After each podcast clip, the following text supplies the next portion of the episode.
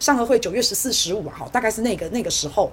那上合会最瞩目的就是俄罗斯嘛，然后就是俄乌战争嘛。那因为普京他一直以来啊，他对于中国大陆的态度，普京是很豪放的，他是很外放的，他的立场是非常鲜明的。普京就是坚定的支持中国大陆对台湾问题的立场，这是俄罗斯普京的态度。但是呢，中国大陆对于俄乌战争，中国大陆的立场就是一直模糊不清嘛，就是一直很暧昧嘛。他没有说，诶，我出来，我跟俄罗斯好朋友啊，我坚定支持俄罗斯。他没有，啊，他就是希望能够保持一个平衡。那中国大陆和俄罗斯之间也是还是很友好的。那中国大陆从来就没有出来挞伐过、指责过普丁。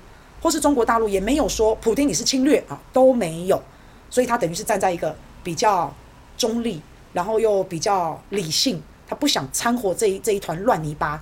那但是呢，对于俄罗斯，他会不会想说，哎，拜托，我跟你是好朋友啊，我都说了，我这么坚定支持你，你却从来不表态。中国大陆你从来不表态，啊，这不知道俄罗斯普丁他是怎么想，不知道，但是很尴尬，这个中国大陆看俄乌战争就很尴尬，这个回应是必须要非常谨慎的。中国大陆对于俄乌战争这样子的回应，俄罗斯不满意也无可奈何嘛，也必须要吞嘛，因为至少中国大陆没有站出来谴责你、制裁你，不跟你来往，没有像欧洲西方世界这样嘛。那中国大陆跟俄罗斯之间的贸易往来也都还是很正常嘛。可是另外一方面，中国大陆也表达他能够理解乌克兰，乌克兰的主权跟领土完整对乌克兰来说是很重要的，所以他等于两边他都讲了好话嘛。可是这个立场，中国大陆从俄乌战争开打到现在，中国大陆立场没有变过。那对于这一席话，俄罗斯总统普丁他说他理解，他理解中国大陆在乌克兰问题上面平衡的立场。他说他理解。你觉得这个他真的理解，他真的能消化，还是他嘴巴上这样讲，然后心里气得要死？好，这个我们就呃不知道了。但是就算不爽，也不可能公开表态了。但乌克兰是很不爽，乌克兰是对中国大陆非常失望。乌克兰是公开的表达碎碎念过中国大陆，好，也就是说，现在中国大陆跟俄罗斯他们在大方向立场是一致的，他们的合作之前讲过叫做无上限。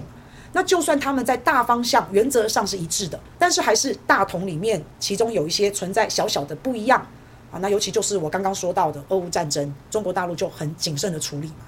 然后跟俄罗斯的这个总统普京在见面的时候，今年九月份的时候见面。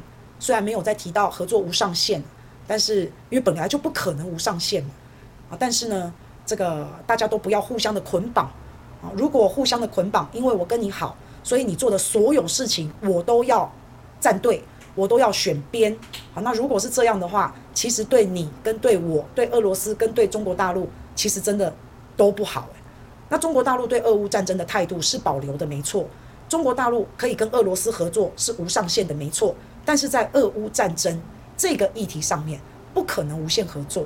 无限合作这个话讲得太满了。可是我相信啊，或许中国大陆没有想到俄罗斯真的会去打乌克兰，所以他可能才把话讲得这么满啊，可能是这样。那不管怎么样，反正呢，普丁说了啊，他理解。那这个习近平跟普丁互相理解对方，两国的元首高瞻远瞩。那君子之交本来就是要淡如水。这样才能够比较长、比较久。我不可能这一辈子意见都跟你一样，所以我也不可能跟你捆绑在一起啊。万一这个时候中国大陆现在想要有一些外交突破，那我又承诺了俄罗斯，我又要跟着俄乌战争，我又要全面站队俄罗斯，那中国大陆不就陷自己于被动的局面当中吗？这样不是太傻了吗？再好的朋友都一定要给彼此空间，不可能把对方紧紧的绑住。那不过哈，这一次上合会这个期间当中。俄罗斯的总统普京，他跟印度总理莫迪他们见面了，他们谈话了。那这个在谈话的过程当中，俄罗斯跟莫迪说了，普丁跟莫迪讲会尽快结束俄乌冲突。那这个话呢，不是对上合组织说的，这个话是对莫迪说的。那是因为莫迪先问他问普丁，他很关心，所以普丁才说会尽快解决这个冲突啊。那所以我们就还蛮好奇的哈。我们第一个看到，普丁会跟莫迪讲这样的话，表示他对莫迪第一个好朋友很有信任度。第二个，借着莫迪的嘴巴来告诉西方世界，俄罗斯没有想要打，是乌克兰不肯停。俄罗斯为什么说想要赶快把这个冲突解决？他是打不下去了，还是已经达到目的了？好，这个我们真的都不晓得。他给的资讯实在太少太少了，就这么一句话。好，所以大家想想看呐，这要怎么解决？这要如何解决？要用什么方式解决？是打输了主动撤出，还是达成了军事目标？不知道。可是啊，他讯息给的太少，我们找不到答案。但是我们可以看一下这个国际情势来拆解一下。如果这一次普丁输的话，他会赔上他所有的政治声誉，而且俄罗斯会变成三流国家，以后再也无法翻身。那如果俄罗斯输的话，对于中国、对于俄国来说，那你相信我，台海的风险必定会大大的增加，因为西方世界觉得这一招管用，这一招可以用。好，那所以以后再如法炮制一个今日乌克兰，明日台湾。所以如果普丁输的话，俄罗斯输的话，在台湾这边的风险，战略风险也会增加。那最近就在上合会，俄罗斯、中国大陆、伊朗，好，形成了一个金三角。那如果俄罗斯输了大溃败，这个金三角才正要发威诶。然后他现在俄罗斯去溃败了啊，这下好了，他们的威力不就大打折扣？所以怎么想，普丁都不可能。选择溃败退出，打败仗撤退，不可能。他不愿意打，不想打，再怎么样，他都一定会坚持下去。现在俄罗斯不太可能控制乌克兰全境，不可能控制基辅，不可能。可是你说顿巴斯地区呢？你说克里米亚呢？俄罗斯那是他的底线，他一定一定要保住最后的底线。那我们现在看到俄罗斯好像有点被动，对吧？但是他也没有到丧失主动的地步嘛。啊，所以某一些场合，像上合会。普丁、俄罗斯在这个外交上面还是有一些斩获的。那只要中国大陆还有印度这两个大国，只要跟俄罗斯的贸易还是正常的来往，还是敞开贸易的大门，俄罗斯就会有打下去的本钱呢，就是这样。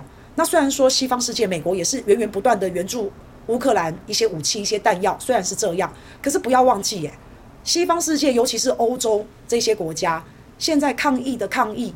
这个抗议声浪走上街头的这种声浪是此起彼落，美国自己也面对着自己的经济压力啊、政权压力啊，他也有国内的好多好多的压力啊，所以到底他们会不会再继续支援乌克兰，我们也不晓得。